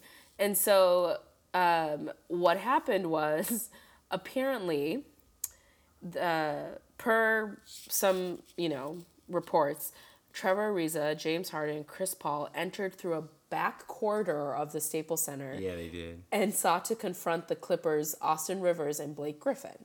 Yeah. And Yeah. in a connecting hallway, whatever, whatever. They were stopped by security. Um, and there are reports that the Clippers players were like, yeah, come come at us, come at us. Like try to enter our like but they weren't able to enter because there was security stopping them. Um, apparently LAPD was called. Um, both Chuck and Shaq thought this was hilarious during their conversations because they're like, seriously, LAPD, really? Um, like Charles Barkley was like, "Excuse me, LAPD." he's like, "If I'm Blake Griffin, six, what he's like, six foot nine, two hundred fifty pounds." It's like, "LAPD, please come help me." Chris Paul's about to whoop my ass. Chris Paul, who's like barely six. He's like six foot. He's like barely six foot. come um, whoop So anyway, there's a lot of right now. The NBA is investigating everything that happened, um, and they're figuring out what the heck is ha- what the heck happened and what is going on. The Clippers, um, the Clippers uh, have ba- they basically said like, "Hey, we were on in our locker room. We weren't trying to do anything. Right. we won. Yeah, like we were just minding our own business. They came they came through the back entrance, Right. Which is like, who knows what the back entrance is? Only a guy who played there for six years and had Right. a tribute video. Right. On MLK Day. On MLK Day. Come on, dude. MLK is looking up from heaven, looking down from heaven, just like, how y'all knuckleheads gonna play me like this Right. on my Come on day? now. On my day. I did this for y'all asses, and you're gonna do this on my day. Messed up. Messed up.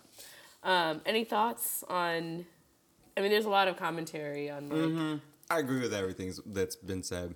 It's very clear that Chris Paul guided this militia of players down the Mm-hmm. they said it was all about protecting Chris Paul and like because people were He's safe. At the end of the day, dude's safe. Like you all got million dollar paychecks, Right. And you're good. Like people are and fine. also like you are the president of That's what I was gonna say. You are the top brass in the Players Association. People What report to you for with you? guidance. How are you gonna go out and try and hit a former teammate?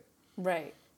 His emotions around the- the Clippers were too high for this game, Yeah, totally.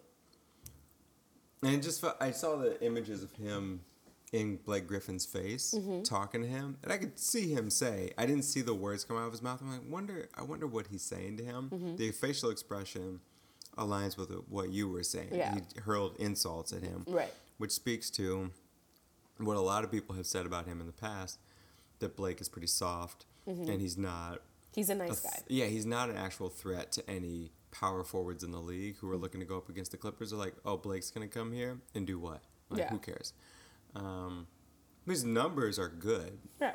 like 22 and 9 or something like that those are good numbers but Mm-hmm. like people are not afraid of blake griffin and chris paul knew that for his Mm-hmm. six years there and so i think the doggedness and the tenacity of a chris paul he didn't feel like it was matched by his power forward Right. deandre jordan had his moments Right. at center but ultimately it feel it felt to chris paul like I don't have the pieces here to win a championship because they don't have the heart. Right. And when you throw into the fact that okay, Doc Rivers comes in, supposed to be this great coach with Boston, then he brings a son in. Let's see how this goes. They felt son, like whose son who's not supposed to be very good. he was not supposed. This year he's averaging 15 points, which is a playoff, uh, which is a career high for him. Right. And But it took him a second to get there. It took him a second because he was only averaging single digits Mm-hmm. until last year he averaged 12. Right. But when his name was thrown around for trade options, when the Clippers were considering getting rid of Doc Rivers' son for some other talent. Right. And Doc is the, the- president and manager, isn't he? Right. Yeah. The the guy making basketball decisions up until this year. Right. And it seemed like the Clippers were hesitant to trade for it. I think Melo was on the block. They Mm. could have gotten Melo in a multiplayer deal for Austin and Paul thought the president of basketball operations dragged his feet on trading his son to see and gave if they him a could nice little deal too. So Yeah. yeah. I get all the hurt feelings, and a lot of it comes back to one of the reasons why I'm like I need to stop saying how much I like the scuffles. Like yeah, the scuffles make the game interesting and whatnot, but it it propels this hyper masculinity that I'm not comfortable with. This I agree. like that, you know, and I, I need to own that, right? I need to own my really like fucked up way of thinking, you know? And so I think of like I think of the the people who have um who are looking at this, right? Like are the players going to go to you know their president to when they have issues and things like that and he's supposed to be this poised person to and like he's been voted again to be the president like people supposedly trust him and then you lose your cool He's been losing his cool lately. Right. Since he became a Rocket. yeah He gives less flips. Mm-hmm. Did you see his comments about the referee the other night? Mm-mm. They asked a, he got teed up, Mm-hmm. and they asked a question to him in the post game about the referee. He's like, "I mean, it's Scott Foster. Like, what do you expect? It's I've just come to know certain refs are the way they are, and hey, it's it's Scott Foster. It's who the people come and they pay money to see, right? So, you know, it's just, and that's all he could say is like Scott being Scott, and so he just dismissed a ref's actions as being his just general general nature hmm. toward players to insert himself as more of a a focus on the game. And so he just said that openly by I've I have not heard a player address a ref's name by name hmm. in a non-flattering way in quite some time. apparently during the all-star games chris paul and a couple other players are going to be talking to all the refs is what i heard like they're Yeah. going to have a discussion because Oh, yeah. people are getting teed up left and right They asked him about that. They're like, "Will that happen before the All Star game?" But his reaction was, "I don't know. Is that something that happens? Like at the well, if it happens, then yeah, we'll Mm-hmm. we'll be there." But it seemed like it was news to him that that was even an option. Hmm.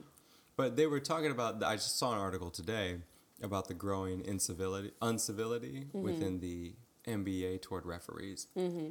Like it's just increasing, and it's not just the players; it's the coaches too. yeah yeah I don't know. So even we pop saying? got teed up And he didn't give a care in the world Right. about talking about referees. right So does this mean that the players are asking to just play more and have the refs not insert themselves?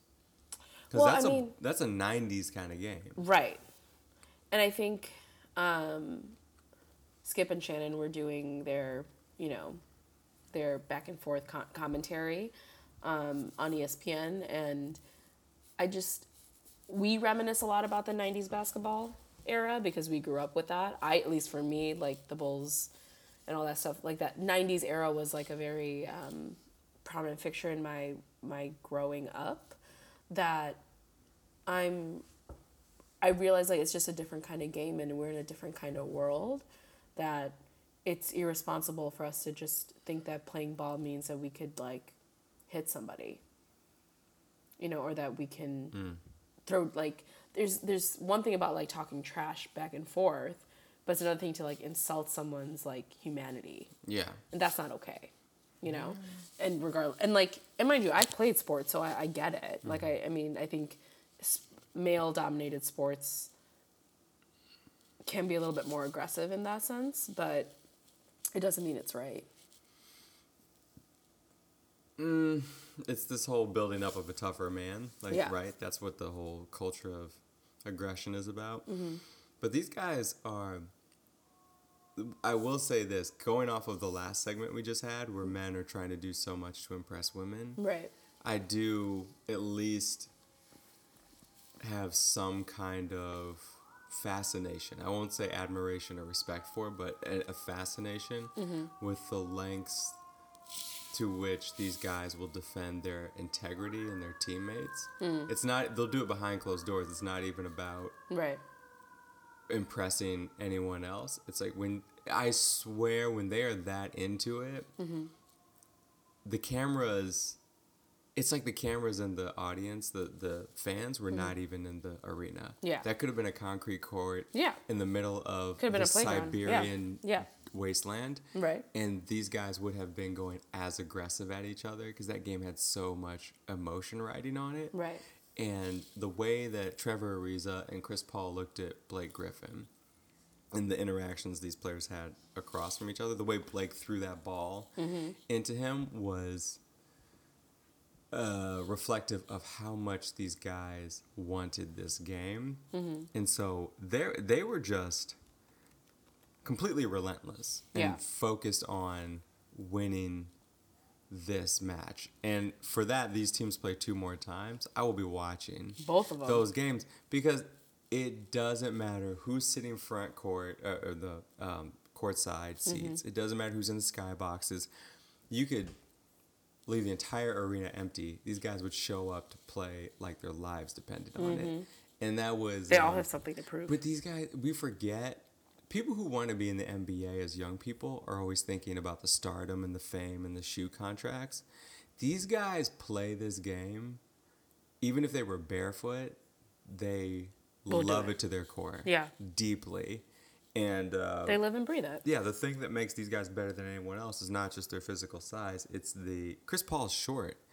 It's and he's not that athletic. Mm-hmm. It's how much he's a fanatic about basketball. He has studied it his entire life, like Right. like some people put toward cancer research. Mm-hmm. This guy wants to know the ins and outs of every play, and he has a high basketball IQ the same way LeBron James does. Mm-hmm.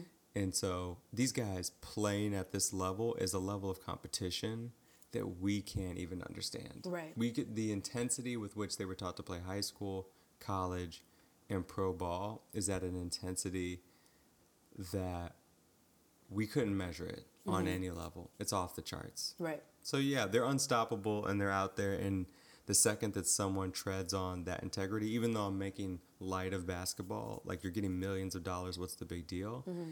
If you paid them not a nickel for that game, Right. these guys would still have so much uh, interpersonal identity woven into that game. This mattered to them. Yeah. Like, okay, there's Yeah. that. Totally. I appreciate that. Yep. Well, yeah. So there was that, and um, finally, at least this is my last thing. Um, so Elgin Baylor, f- uh, former retired Laker, is getting a statue at the Staples Center, Okay. and I was like, "Oh, that's great. What about Kareem?" And then I realized we have been wrong this whole time. What are you talking about? So you know how we keep on being like, Kareem needs to have a statue. Why the heck is like, you know, Shaq has his statue. Yeah. Kobe's gonna have his statue like tomorrow probably. Yeah. And we were like, I was like, we were all like, give him a statue already. Come on now. Did you know? In Don't do two, this. Are you serious? we we have lied to the people. So folks, we are so sorry. But uh, Kareem Abdul-Jabbar had his statue erected in Staples Center in 2014. Fake news. Not fake news. It exists. Hold on, I'm letting my internet come to life so Mm-hmm. I can double check this. I haven't said sorry yet. I'm. I- w- I need to show me. All right. Show me state. Yeah, I, I need to see what this is. Kareem Abdul Jabbar. Mm-hmm. I mean, mind you, he he had some It's old curmudgeon. Uh, no, it's like double his size. Um, images. Statue Staples Center. Look it up. What? It's there. Um, are you sure this isn't photoshopped? I promise it's not Photoshop. Because there was um, articles about how um, he was kind of like, look, there's, at, I think at that time, because this was in 2012, no, maybe it was 2012 when they put it up. It was 2012. They had Jerry West, Magic Johnson, um, uh, who else? Um, what's his name? Uh, Gretzky. That's another statue that's there. And some other player that I forget. Um, Bill Russell? No, that's not right. Why did I say? No, Bill Walton. No. Somebody else. But anyway, so Kareem actually had it um, this whole time, and we have been lying to the people. It's not double his size. It's like 1.25 his size.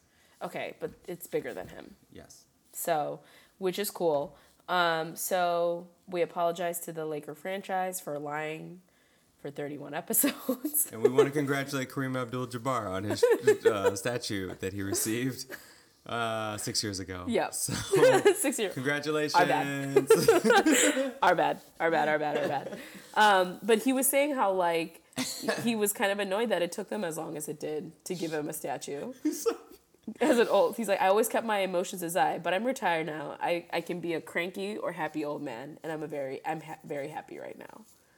So he was basically saying I was cranky before because I didn't have a statue, but now I'm I'm not cranky because I have a statue. I'm the number one points leader all time in NBA history. and he's done a like as far as like the like LA is concerned, he has given more to LA from his time at UCLA and championships he's won there to his Lakers time. So, um, congratulations to Kareem and all the wonderful things he's done for the Lakers.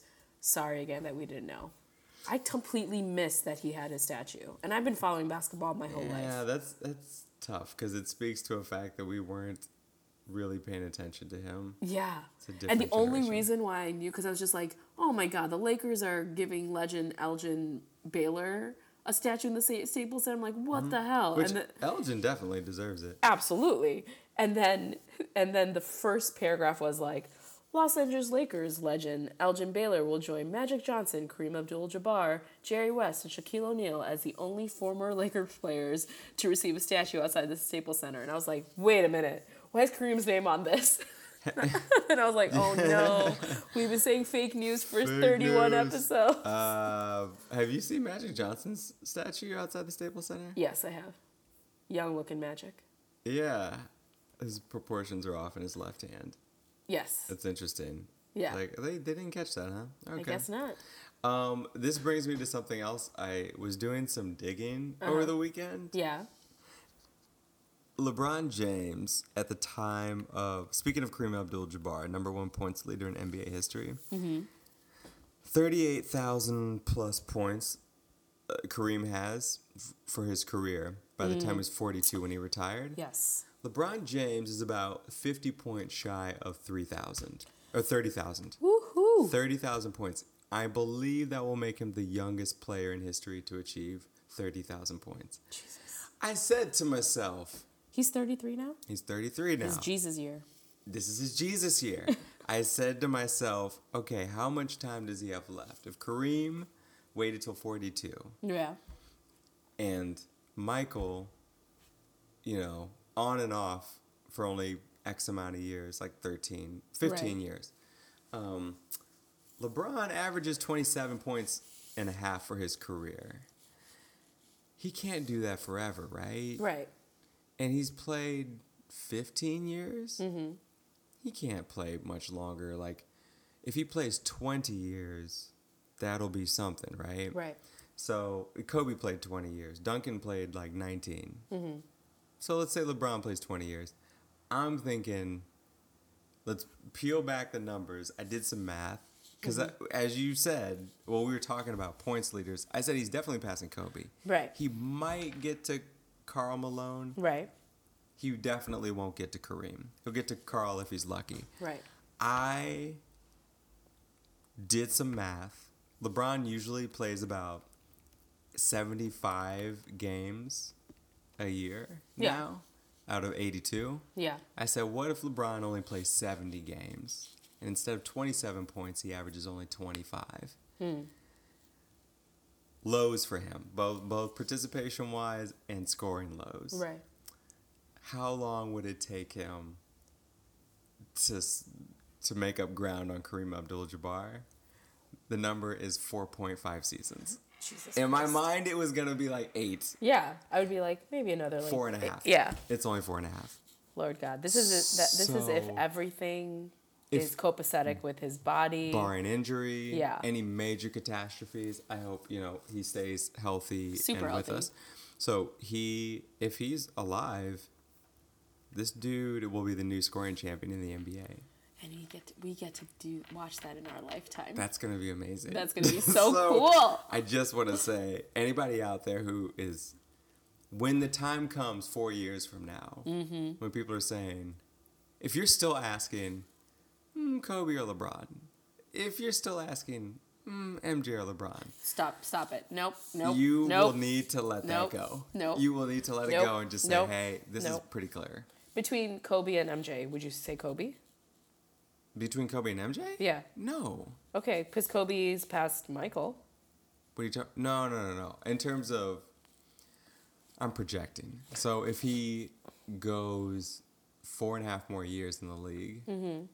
he will have. At this point in the career, LeBron has as many championships as Jordan had at this time in their lives. Yeah, He has more points than him, Mm-hmm. more rebounds, more assists, he's been to more, more finals. more finals, Mm-hmm. more like a lot of stuff. He, I'm projecting he LeBron will have two more championships before it's all done, which will put him one behind Michael. Mm-hmm. And if you are that many points ahead of him, more finals appearances, longevity wise, he's the he's the better player. you are going to be the better player. I would take him. hands- In terms of assists too, LeBron's Yeah. in the LeBron will finish number one in points in top five in assists. Number one in points, top five in assists. yeah, And rebounds wise, he'll probably be top 20.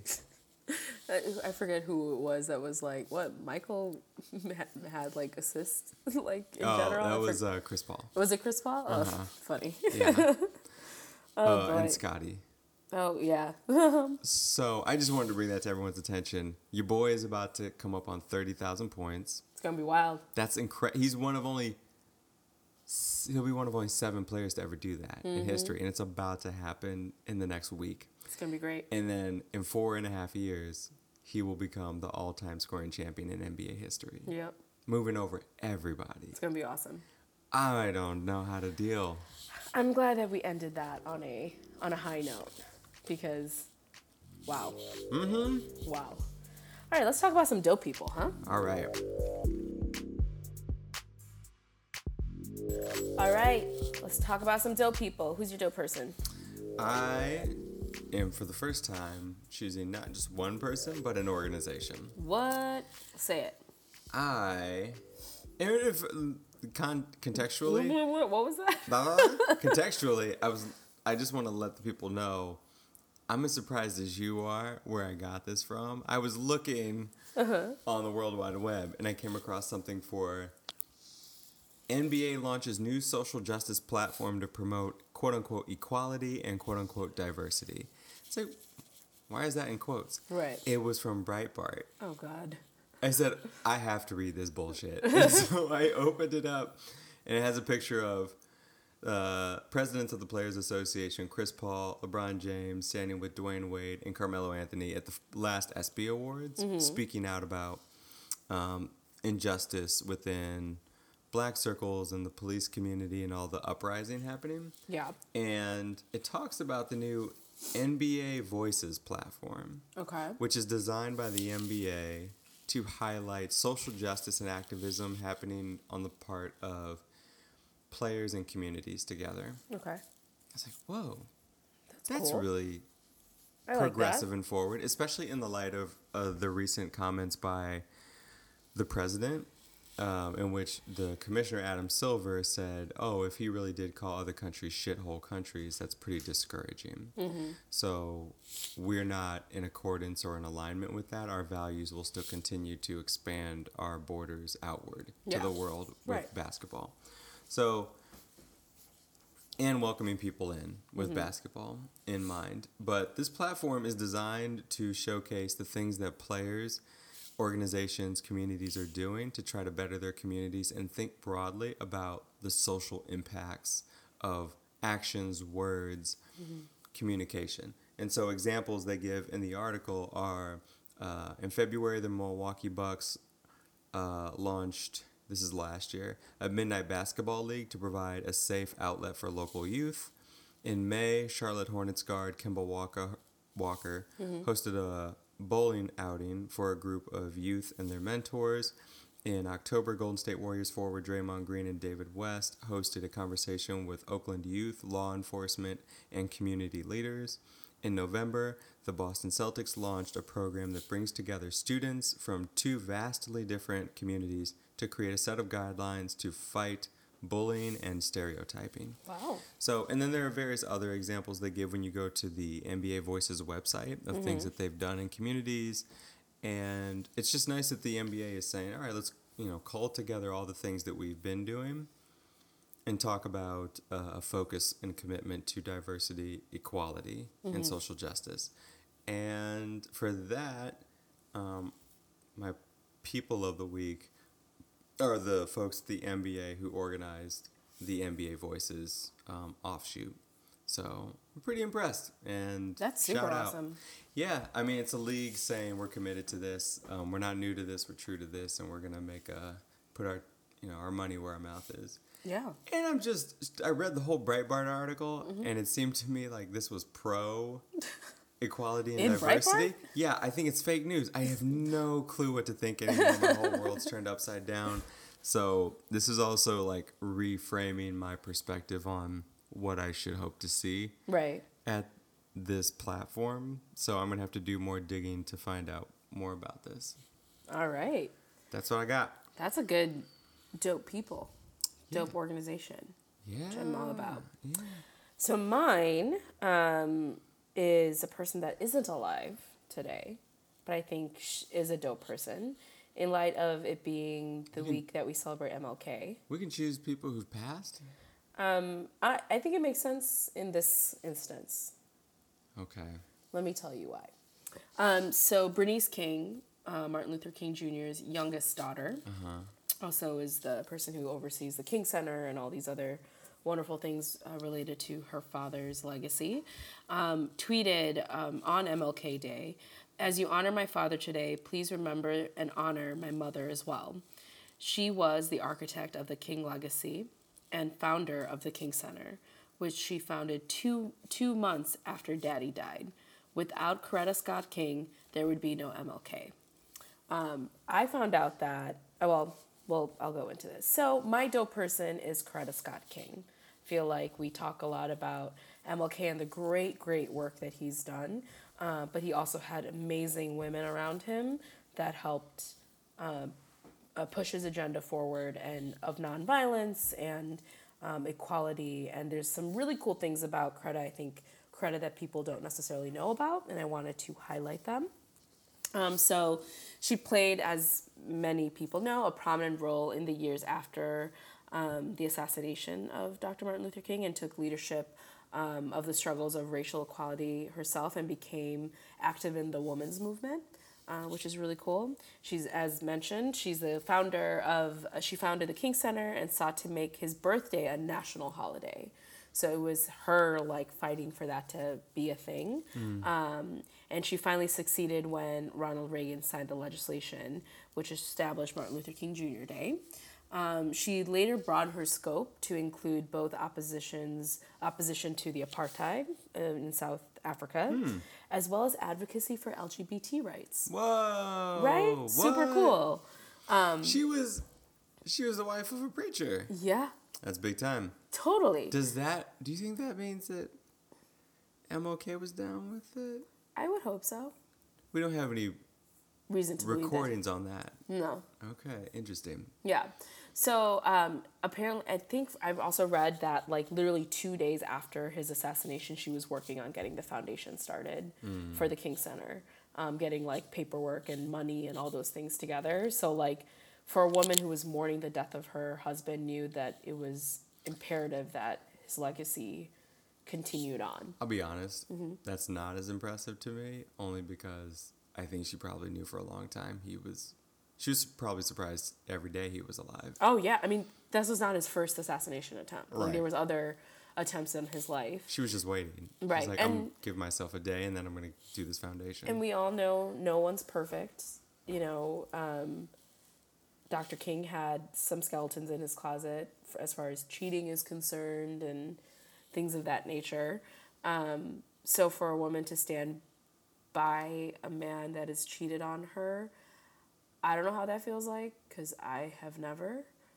And but, you know, she built a life with this man and had four children with him and and have done so many things for the world because of because of his legacy. Um, so I think it takes a really strong person to do all those things and to stand up for things that are, um, mind you, like her husband was targeted by this country and now is hmm. celebrated. God, a, and people hear that and they think targeted by law enforcement, the police. No, FBI.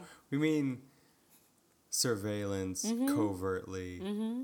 attempted sabotage mm-hmm. by the country and labeled as a terrorist Yep. by the U.S. government. Yep. It was It not takes a lot. subtle. It was yeah. not subtle. No, and it takes a lot to be with someone. I mean, it takes a lot of love to be with someone who is Mm-hmm. targeted that way. Well, you love you love who you love, um, and it takes a really strong person to continue on his legacy and to Mm-hmm. make his make his uh, message and vision, his dream, come to life. So, Coretta, may you rest in power uh, for all the wonderful things you've done. A good, good highlight. Yeah. Definitely deserving. Very deserving. Do you remember the Selma movie? yes. Do you remember the scene where she confronts him? uh, Coretta confronts Martin on Mm-hmm. the alleged Adultery. adultery. Yeah. I think I, was, I know at least one person I've talked to, maybe 2 Mm-hmm. where I've asked them about that scene, and they re- retorted with, "What? What scene?" Oh They no, I remember that scene. As of the scene where he's in the chair, Yeah. and she's I, asking I, him, I know exactly what you're saying. and it's just like cold blooded. Mm-hmm. And they said, "That didn't. What are you talking? That must have been a different movie." I said, "No, it was no, in it was Selma." the, yeah, it was in the Selma. and they s- still could not recall it. People have blocked it from their memories. No, They I haven't. completely because put it he's not a rec- perfect person. Right, but people were not Yeah. ready for that, and I think if it, if there was any part of that that was unclear, they let it be unclear. Yeah. They said, "Oh, is she talking to him about?" We're not going to talk about it. I'm not sure what she's talking to him about. Let's move on to the next scene. yeah, exactly. well, good ah, choice. All right. Thanks, man. Thanks, man. All right. I think that's the end of the episode. We should probably move along. Make sure to follow us, tweet at us, Instagram, all the things. It'll be yeah. it'll be awesome. So be dope, and we'll catch you later, folks. See ya.